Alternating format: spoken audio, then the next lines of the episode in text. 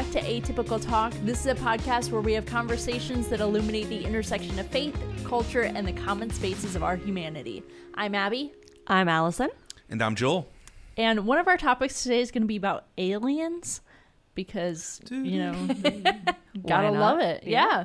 But um so our first question today is what is your favorite movie with aliens? There are lots to choose from. do Allison and Allison and I were like, okay, what are some ali- I could alien think of one. I could think of E.T. And then Abby was like, oh, there's so many. I was like, name another. Like, Name another. I feel like 90% of the things I watch have aliens in them. Yes. There's so some kind of then I hit the Google, and in fact, there are so many. Mm-hmm. It's a whole thing, yeah. like Space Jam? Oh my you guys, gosh. with Michael Jordan and Bugs Bunny. Can you even say that as aliens? Yes, I guess you Yes, can. you Cartoon can. aliens. Yes. yes. They're aliens. yeah. They are. They're monstars. They play a Uh-huh. basketball match against invading aliens. Okay, basketball match. you got you're in volleyball season right now, aren't you? To I call it a really am. basketball match. I really I'll am. meet you up at the court for the match. oh, that's awesome. But there's so many. Space Jam is a classic, though.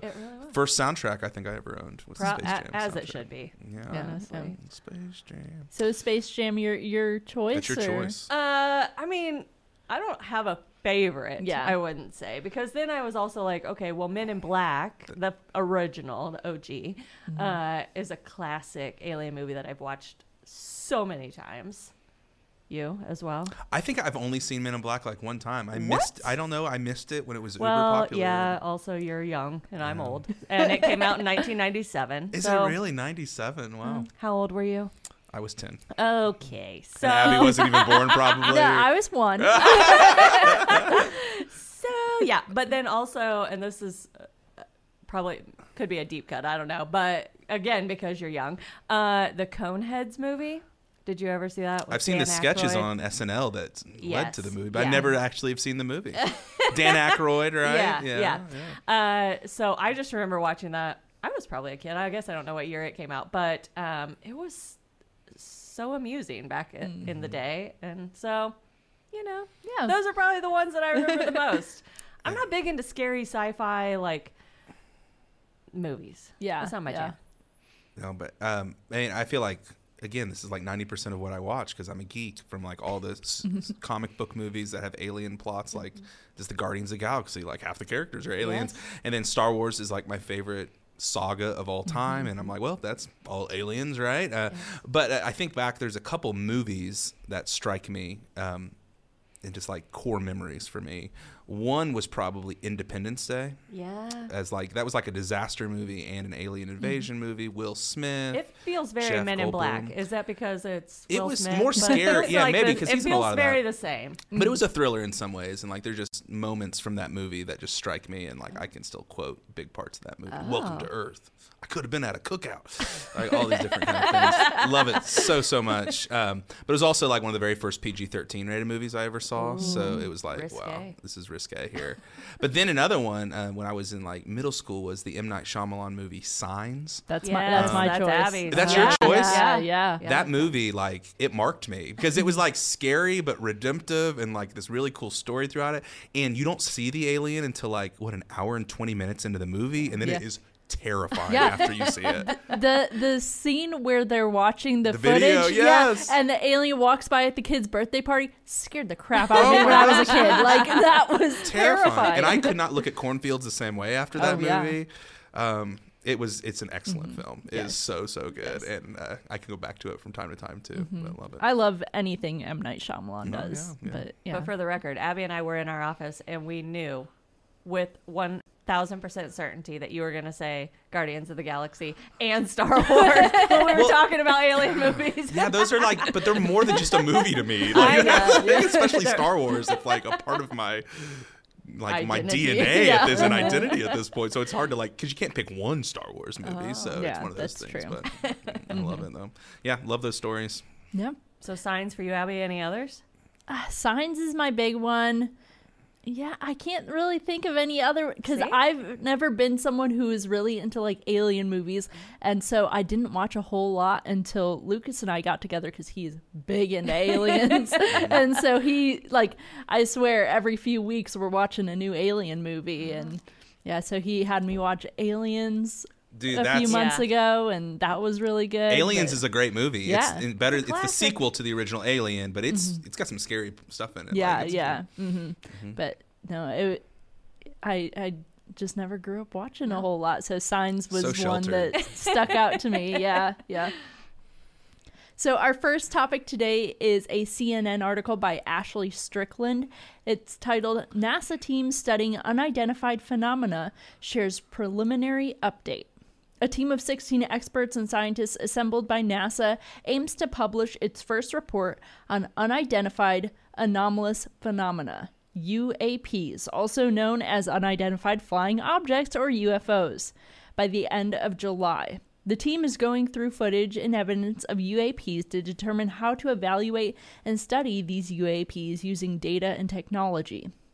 We roughly get anywhere from 50 to 100 ish new reports a month, said Dr. Sean Kirkpatrick of the U.S. Department of Defense. Of those reports, only 2 to 5% are truly unidentifiable by the team. The space agency has already noted that the limited number of observations of UAPs has made it difficult to draw scientific conclusions about the nature of such events. This report will inform NASA on what possible data could be collected in the future to shed light on the nature and origin of UAP, according to the agency. The nine month study began on October 24, 2022, and the team will publish a report by the end of July. There have been several studies of UAPs carried out by various arms of the U.S. government, including a Pentagon report that was declassified in June of 2021 though none have given the public a clear answer about what the UAPs could be. The intent of the study is to make a proposal for a research program that can be implemented once the researchers assess the data that exists and should be reviewed. So what do you guys think about all this? Do you are you hoping that something comes out in this report or, you know, what what are your thoughts about this whole situation? Joel, you're the one that sent this to me, so I'll let you start. It's fascinating. You know, I, I kind of vacillate between some kind of anxiety and some kind of skepticism and then wondering about the whole thing, Mm-hmm. right? Because there's just a lot of implications inside of this. Um, honestly, there's there's a part of me that just probably believes that there's really not anything to this, and this might be something that will silence some of the people more on the fringes. Um, just because I'm of the belief that humans are just not good at keeping big secrets, and like for something to be hidden for this long and you know just doesn't make a ton of sense to me um, because someone's going to blab about it um, or anything like that but um, so i hope there's some truth that could come out inside of this, but uh, who knows? I mean, it's going to lead to lots of interesting questions and implications if there are things that we just can't identify. But there's just so many levels that we would have to go to get to the movie scenario um, that we're just so far away from. I mean, so many of these things could be. Um, or these UAPs or UFOs could be things from other countries, and I mean we already saw like the this the weather balloons, the spy balloons and stuff this um, last year as well. So it could be stuff like that. It could be stuff we just don't understand. It could be somebody with a drone that they're Yeah, messing with. You know what I mean? stuff Yeah, dropping yeah. stuff like as much as drones are popular now too. So I don't really know, but I am curious. Um, I'm curious and trying to walk towards it with a, an open mind and be like, okay, let's you know, let's be if Christians are supposed to be people of truth, we can let's figure out what the truth is and sort of work with it as it gets there. But we will see in July. We got to do a follow up, you know, episode when this thing actually comes out and we sort of see what this report that they've been collecting, um, what it's actually going to say near the end of the summer. I love that this doctor, this uh, random side note, said 50 to 100 ish. Yep. Because I'm like, oh, I say ish too. So I'm like, oh, well, that makes me scientific. Yep. Uh, but also, NASA's budget, I guess I didn't realize this too, is like over $30 million.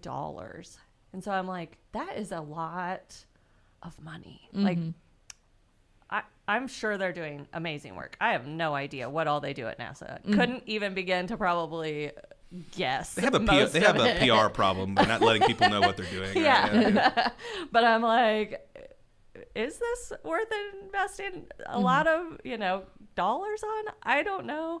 Um, Well, let's But- let's correct that. Sorry, but it's thirty billion dollars. I think you Oh, said billion. million. Did I say million? Yes. Yeah, yeah, billion. thirty billion dollars. So that's even. More absurd. Yeah, Yeah. yeah, I was gonna say thirty million. That doesn't seem too No, outrageous. Yeah. thirty For- billion. So sorry. No, But yeah, so I'm like, I don't know what you're doing with it. Which okay, that's fine. You don't have to tell me, I guess. But but also, if, if hey, it involves aliens, I don't know. I'm like, but if they're gonna do this to defend our our Earth against aliens, then it's like give them sixty billion dollars. I don't really know. Yeah. you know, Start a whatever that NASA looks like. army. Yeah. yeah, Yeah. that's probably You know. That's what Space Force is Space here for. Space yeah, Force I is happening, right? Yeah. I'm here Yeah. for it. But. So yeah, we'll we'll see. It's mm-hmm. interesting because I mean, you know, you don't want to walk towards it with panic. You don't want to walk mm-hmm. towards it with being obsessed and thinking about it. But you know, if there is life beyond Earth, then we should be able to celebrate all life that God chooses to create and walk towards it with curiosity and not fear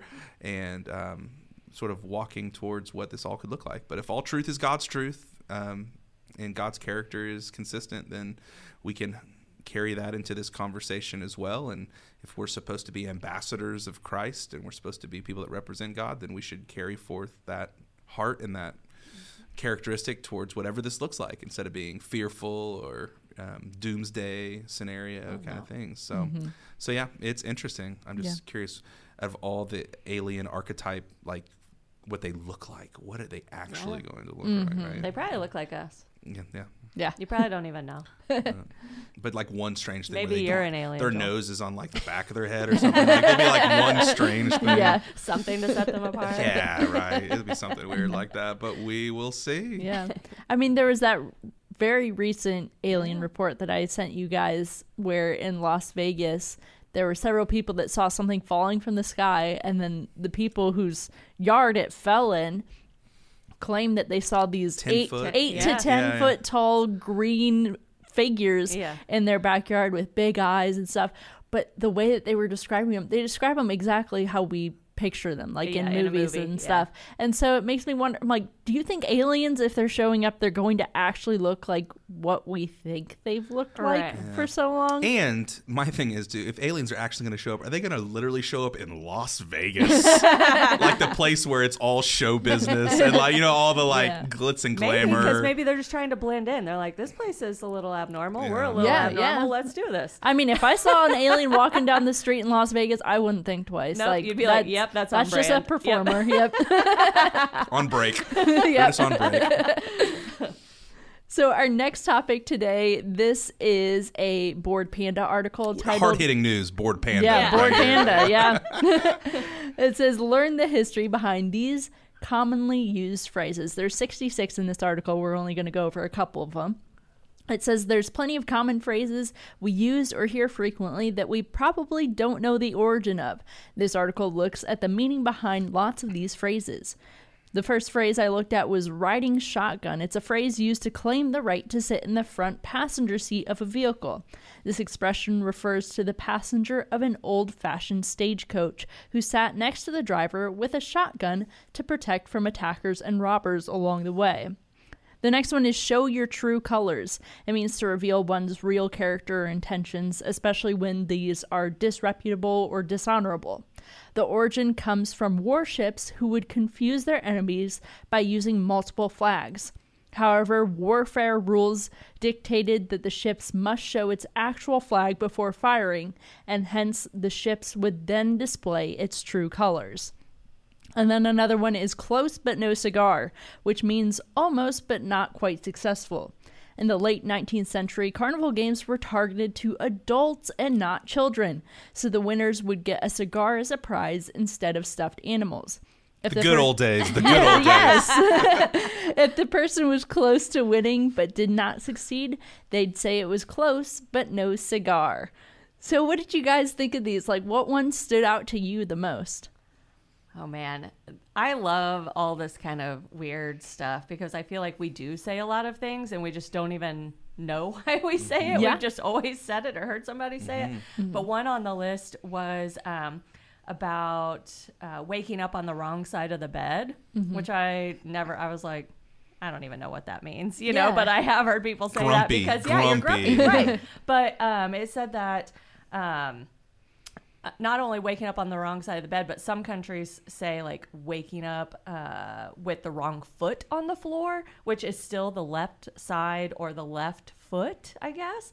Um, so much that they would push the bed up against the wall, so like when guests got out of the bed, they could only get out on the right side. I'm like, that's deep. Our bed's kind of in the middle of a wall, so like you know, every, both of us can get out on either side. The left foot and the left uh, side of the bed is the devil's foot, and the devil's side of the bed. So that's Oh, just, oh. I'm, I'm, that's not real. That's not real. where in the Bible dumb. does it say that? I was like, I missed that. On today's episode of the Bible doesn't say that. yeah. So apparently, the left side, if you sleep on it, is the wrong side. Just so you know. Okay. I love the phrase um, "caught red-handed." We think it's when you know you've been discovered doing something or just after doing something wrong or illegal, but the origin actually shows that this there was this old law stating if someone butchered an animal that was not theirs, they would be punished because they had blood on their hands. So it's actually caught red-handed goes Yeah, back to like gross. blood on your Yeah. hands and butchering somebody else's animal. And I'm going to think twice the next time I say that Yeah. for sure. But it's just so funny to think like every culture has these uh, turns of phrases, these idioms that we just lose the meaning along the way, or often the meaning morphs and changes and evolves along the mm-hmm. way. There's so many of these in the in the scriptures too, especially in the Gospels. Jesus is teaching, and he'll use like a, a catchphrase or an idiom, a figure of speech that would have been very obvious to that audience there, but to us it sounds so weird and mm-hmm. cryptic.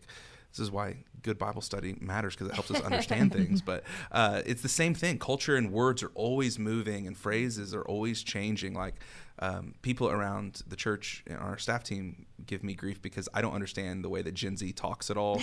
like, I, there's all these phrases and things that I'm still learning. Like, to be gas is good. Oh, that's that's gas. But I said the gas, Yeah. and they're like, no, that's not how that works. And like, I'm like learning all these things, so I'm always just going to be in the wrong generation trying to understand these phrases. But it's just fascinating to hear stories um, behind these things. It is to Yeah. me at least. Yeah, yeah.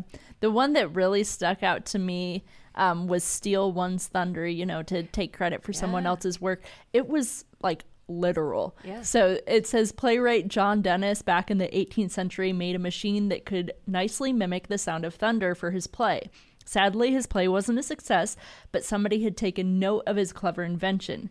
When later on in another theater, Dennis found somebody had copied his thunder machine and was using it without credit, he got mad. Really mad. Somebody had stolen his thunder. I know. I thought that was fascinating. Yeah, I had no that idea. one about I would have me thought that went back to like Norse mythology or something. Yeah. Not at all. Not, nothing to do with Thor. No. nope. Literal thunder machines. Yeah, yeah. Yeah.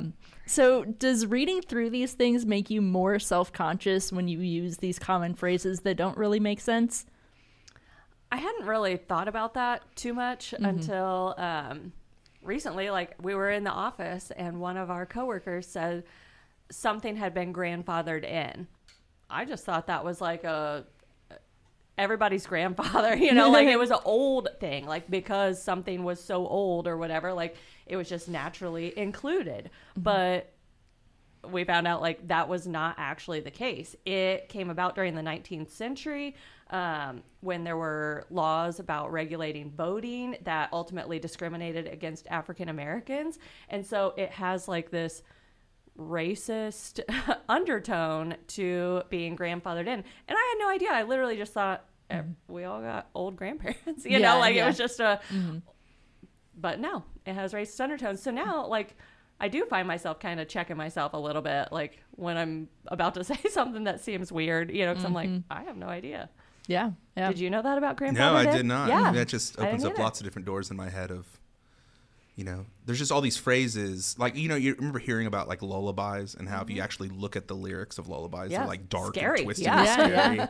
And there's like all these phrases that we can, in a benign sense, say today, like the grandfathered Mm-hmm. Yeah. in kind of thing, and not know that that's the undertones. And so, is the speaking of those things wrong when we don't know them, or like because that's not our intention and we don't know that? you know, it's like it's all that kind of thing, and so it comes to like, well, will that offend somebody? Could that offend somebody? Mm-hmm. That's the question we should be asking. Will that hurt somebody or cause harm to somebody?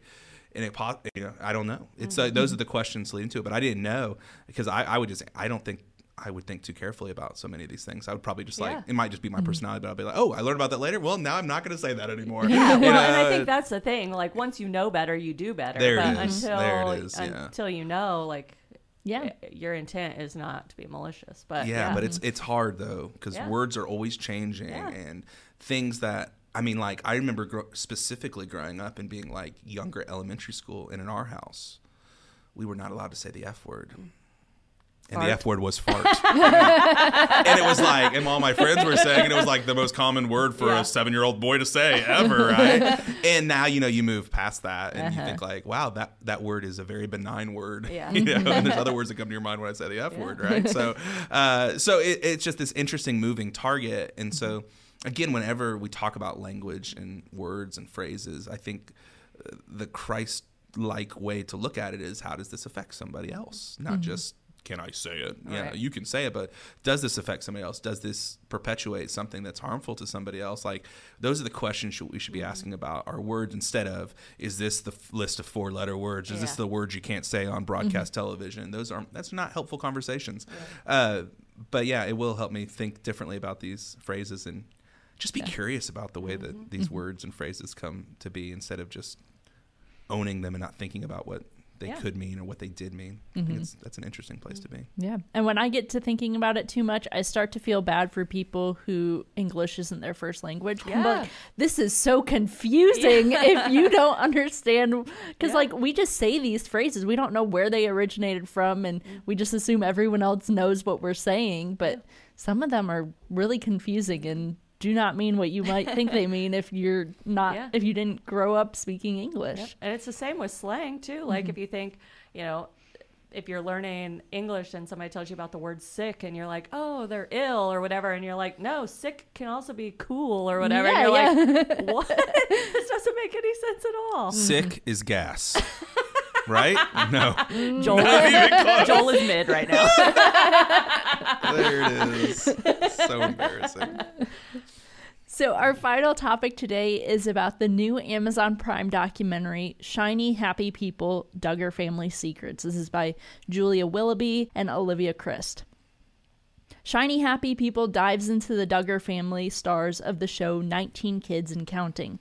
It explores not only the family, but the religion they were a part of, the Institute of Basic Life Principles, IBLP. It includes interviews from Jill Duggar Dillard, the second oldest Duggar girl, her husband Derick Dillard, their cousin Amy King, and several individuals who have left the IBLP religion. The documentary explores many different topics. It talks about the sexual abuse from Josh Duggar and how Jim Bob and Michelle attempted to hide it, as well as sexual abuse within IBLP and how many young women were groomed to accept what happened to them as normal.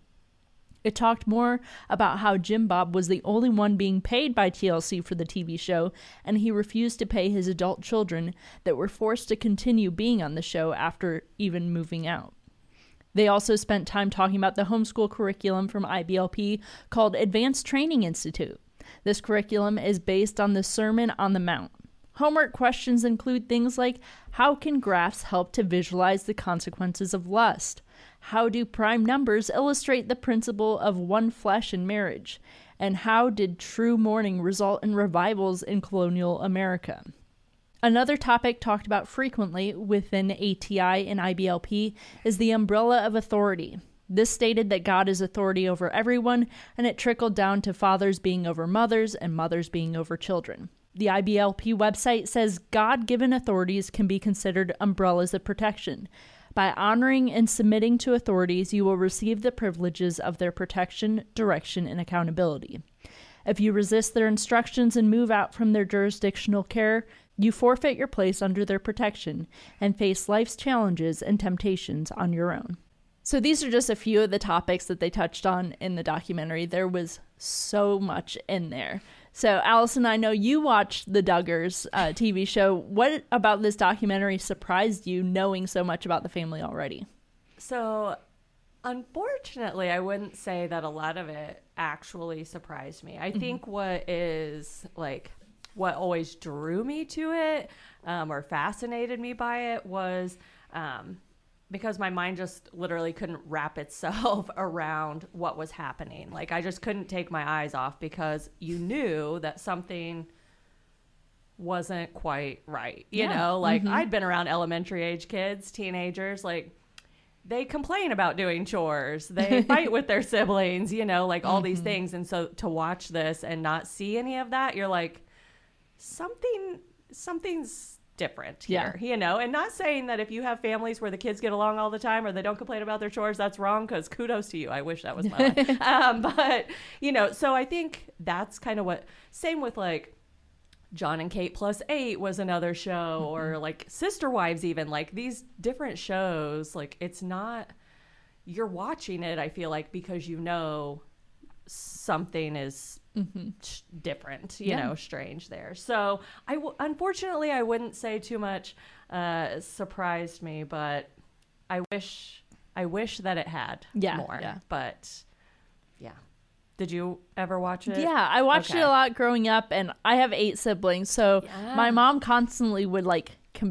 Com- not really compare us to them, but would be like, "Look how good these kids behave. Why can't you get along with your siblings like that?" Yo. And so I think what stuck out to me about the documentary, they talked about how they started physical discipline from Yeah. when they were babies. Yeah. they did this thing called blanket training Dude, where this they is so dark. yeah, Yeah. it's it's disgusting. They'd Yeah. put a baby on a blanket, put a toy just outside of the blanket, and if the baby started to reach for it, they'd smack them. Yeah.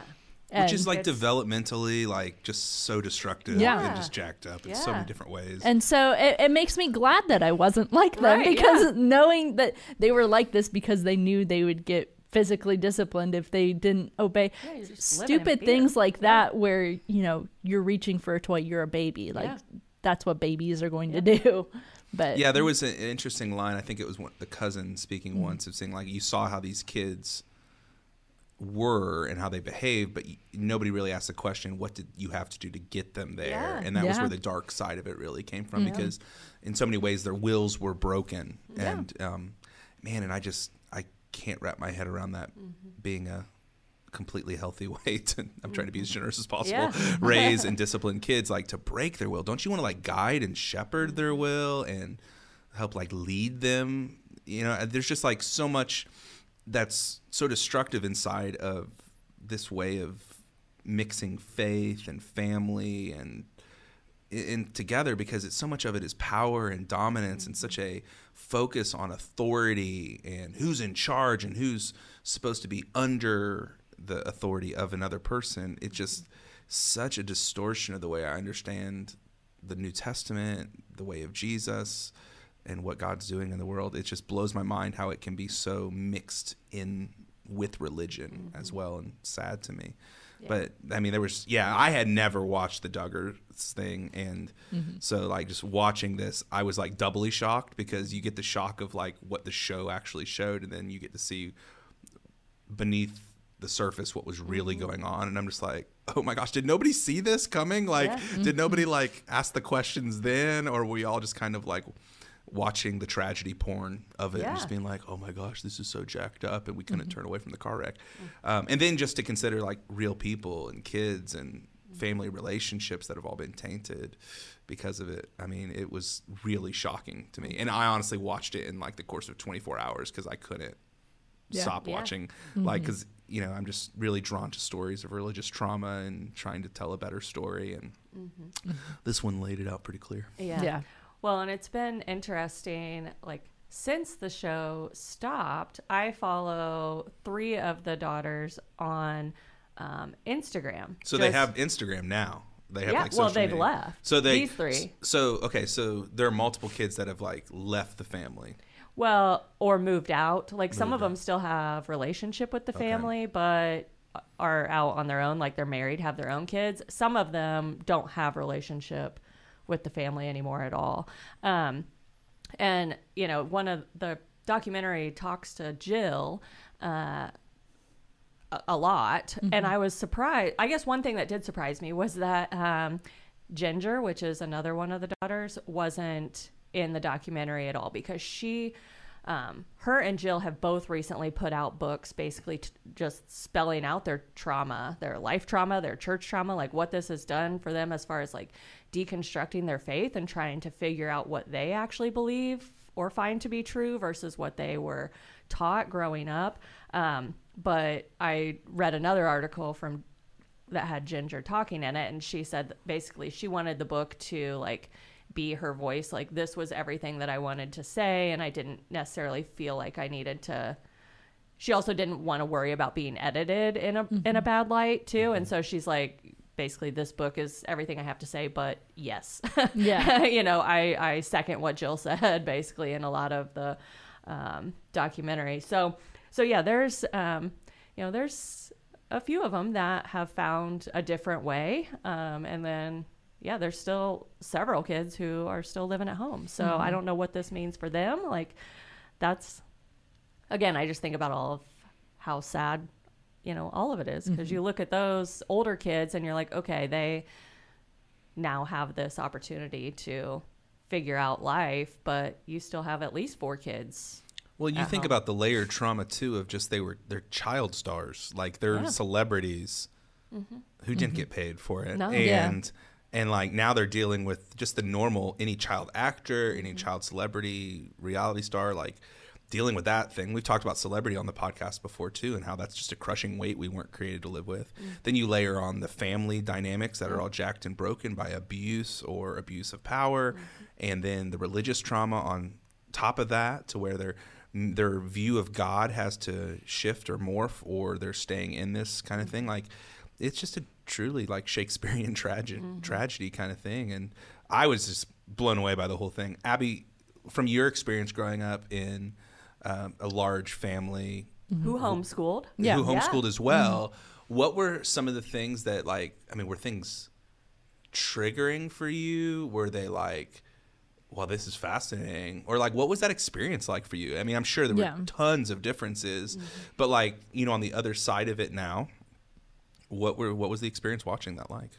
Um, I don't know if any of it was really triggering, mm-hmm. but it was interesting seeing how some of their like rules that they followed and like their curriculum and stuff like that seemed to really apply to other homeschool families I knew growing up mm. growing up because we were part of homeschool co-ops my whole life so we were close with lots of other homeschool families and I saw a lot of their values and stuff in these other homeschool families where now that those kids are grown up they're going through the same thing where they're deconstructing and they're trying to figure out what they believe and so it's it's crazy seeing those parallels cuz I mean, I watched the Duggars. I grew up around these people that had these same like beliefs and stuff, but I never connected the two because I didn't realize that's what was going mm-hmm. on. And you know, I didn't know a lot of this stuff until I watched the documentary about like the IBLP and the Advanced Training Institute and things like that. And so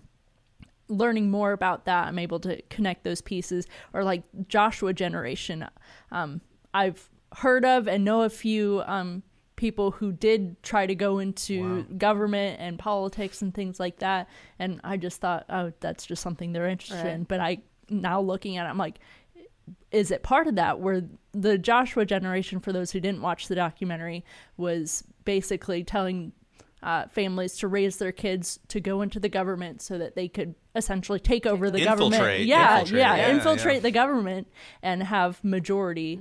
And um, so I I kind of connect that too, and it's crazy. You were seeing- around a yeah, lot of it, yeah, yeah, in it. Uh-huh. Yeah, which is Yeah. fascinating to see. You were the rebel homeschool family. yeah, it's, it's such interesting thing because when I when I try to learn from this, um, there are some elements to the, the this thinking and worldview that has been very mainstreamed. You know, a lot that everybody would scoff at or be like, "Oh, I can't believe that." But there are some elements to this that have that really you find the genesis of some of this thinking in this world that's now been mainstreamed. Um, for example, I, the umbrella of authority. Like, I mean, I've seen that from people that are not in these kind of religious waters all over the place on Yeah. social media, where it's, you know, God's God's the umbrella over the father, and the father protects the mother, and Yeah, the mother that was a huge thing with That's a lot of huge- homeschool families. Yeah, it's a huge thing, and it's you know the umbrellas there protect you from the devil's rain or whatever that is, which uh, I don't know what the devil's rain is.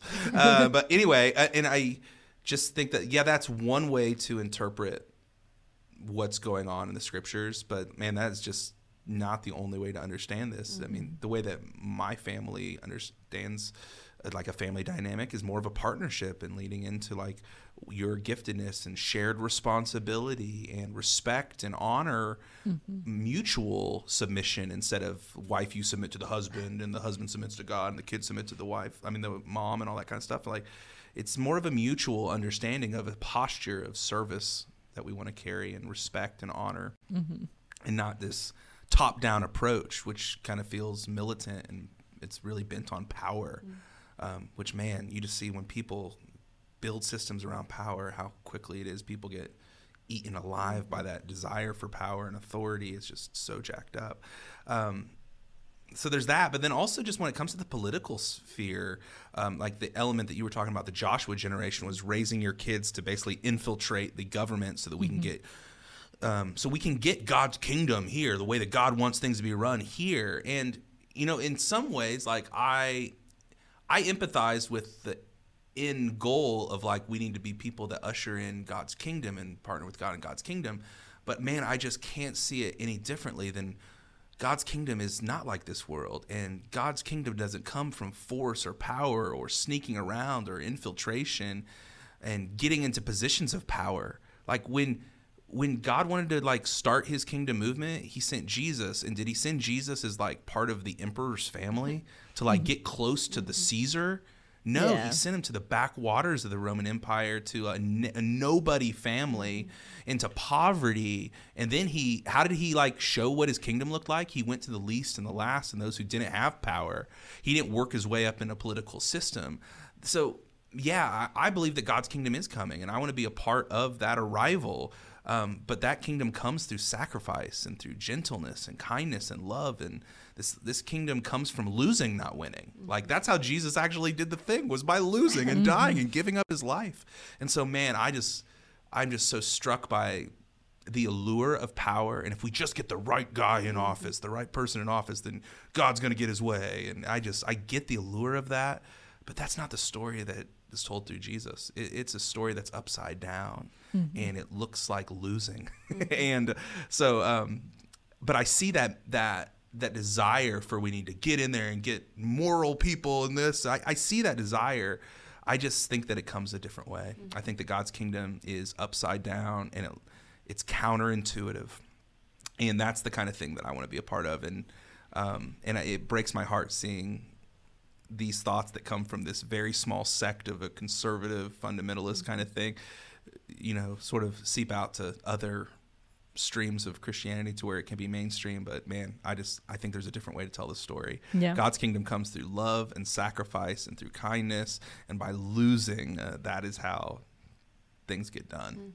Mm-hmm. And that's not easy, but man, that's just what Jesus was up to. So, but yeah, this whole thing it it's pretty unbelievable. Mm-hmm. Yeah. Yeah. but it all happened, you know. I mean, Yeah. yeah, no, it's just sad for the whole family, for the individual members of it, for those who were like impacted by the show. Because I'm sure even like you have production teams that you know watched a lot of stuff happen, and mm-hmm. and then yeah, just for the church as a whole, because you have people who wouldn't probably call themselves Jesus followers who are watching or seeing these things play out or just seeing the hurt and the trauma and you know like what does that mean for their you know belief or them, you know, I don't know, coming to know Jesus for who we believe that he is. So, yeah, the whole thing for me is just, it's sad. Yeah. It's sad. yeah. I would just say this too, if like anybody's listening, because I have these conversations all the time with people that maybe they grew up in a in a stream or a tribe of Christianity that um, had some of these tendencies, and they kind of felt like they've lost their way. Um, first, I just want to say, um, man, I'm so sorry that you've been harmed the way that you have. I mean, that breaks my heart. It breaks God's heart. Like that's not what He's up to. Um, so I'm so sorry that you've had to endure that and been harmed. Um, but secondly, I just say that I, would just invite you to trust that there's a different way to tell the story. There's there's a different way to understand the Bible, the person of Jesus, what God is up to in the world that um, doesn't look restrictive and punitive and authority obsessed. Um, man, there's a different way. And I don't think it's something that we're inventing out of thin air. I think it's the original story. I think it's the way that uh, Jesus actually came into the world. And uh, man, I just encourage you to find a, a, faith community where you can ask questions, where you're not going to get shunned or shut down, where you can take a good look at the person of Jesus. Because if you want to know what God is like, um, don't look at your church leader. Mm-hmm. Don't look at the person on stage. Don't look at YouTube and what's got mm-hmm. the biggest Christian hits on YouTube. If you want to know what God is like, look at Jesus. Mm-hmm. And I think you'll be surprised and um, just be intrigued and compelled by who he is and the story that he was telling in the world and what he's inviting people to do today. So don't don't give up on the Jesus thing, man. Take a look at Jesus first, and if you find yourself back into a church um, in a faith community, that's a beautiful thing that I think will be fulfilling. But take a look at Jesus and don't get caught up in all this other stuff. Yeah. So I've heard some people say that this documentary is an attack on Christian values. So what do you guys think hmm. about that? I didn't see it as an attack on Christian values. Yeah. I, I, saw it as an attack on a on a twisted version of the Christian yeah. values and Christian yeah. stories. It's like every every turn you could take on what the fruit of the spirit looked like this was not the fruit of the spirit. Like yeah. this, mm-hmm. this, this didn't, didn't produce patient, kind, graceful people. You know, it, it, produced a lot of hurt and trauma and oppression. Mm-hmm. And I mean, we didn't even get into this, but the whole role of a woman mm-hmm. inside of a family and inside of a culture, like, it just doesn't. It's not an attack on Christian values. It's an attack on the the shadow side or the the opposite of Christian yeah. values in so many ways. And not saying that the people behind the documentary are are Christians, but I think they're critiquing this the same way that Jesus was critiquing religion in the first century and saying, "You guys think that you have this, but you're missing the most important things. Um, you're you're you're twisting what this story is supposed to be from the very beginning." Mm-hmm. Um, so no, I don't I don't see that at all. And man, like let's have some humility for and to listen to stories of people that have actually been hurt instead of being so defensive. Um, to be like, well, they're attacking our Christian values. Let's actually listen to people that have been yeah. hurt and like hear their stories and have some humility and own any part of it that we can own in it so that we can be better and grow. I just yeah, I don't have a lot of mm-hmm. patience for that conversation. Yeah. yeah like this yeah. is attack on Christian know, values. You know, it's like an attack on Christian values, like when there's greed and people are being hurt mm-hmm. and you know what I mean? like victim shaming. Yeah, and, and people try to silence and shame yeah. victims. I'm like, that's an attack on Christian values. Yeah. Um, and so, yeah, I just, mm-hmm. I think let's sit and listen and learn and take our lashes where we have to so that we can grow. Yeah. Um, and that's all I've got to say. I know, I, I, and I'm just sitting here thinking, my mom always said, if you don't have anything nice to say, but yeah. you know, I just reiterate all that that Joel said. It's just mm-hmm. I don't think that it's an attack on Christian values because I don't think that the way that they were, and maybe their intentions originally were good and mm-hmm. true, and um, but ultimately, like that just wasn't the case. So. Mm-hmm yeah. I don't think we're talking about the same things yeah. when we're talking about Christian values, I guess. Mm-hmm. And I encourage you, if, if you think that way about the documentary, I feel like a lot of people who have said that haven't actually sat down and watched it with mm. an open mind. Mm-hmm. I think they've come into it with an opinion already about what it's going to look like. And so I encourage you to just watch it, mm-hmm. have an open mind, and you know have empathy towards these people who've mm-hmm. gone through all of this. And I think you'll you'll probably see it a different way. Mm-hmm. Yeah. Well, that is it for this episode of Atypical Talk. If you have any questions or topics you'd like us to talk about, you can email those to atypicaltalkpod at gmail.com. Make sure to follow us on Facebook and Instagram at Atypical Talk Pod, and make sure to subscribe on your favorite podcast platform. We hope that these conversations today have helped you think wider, love deeper, and partner with God to bring the up there down here in your everyday life. Thanks for listening.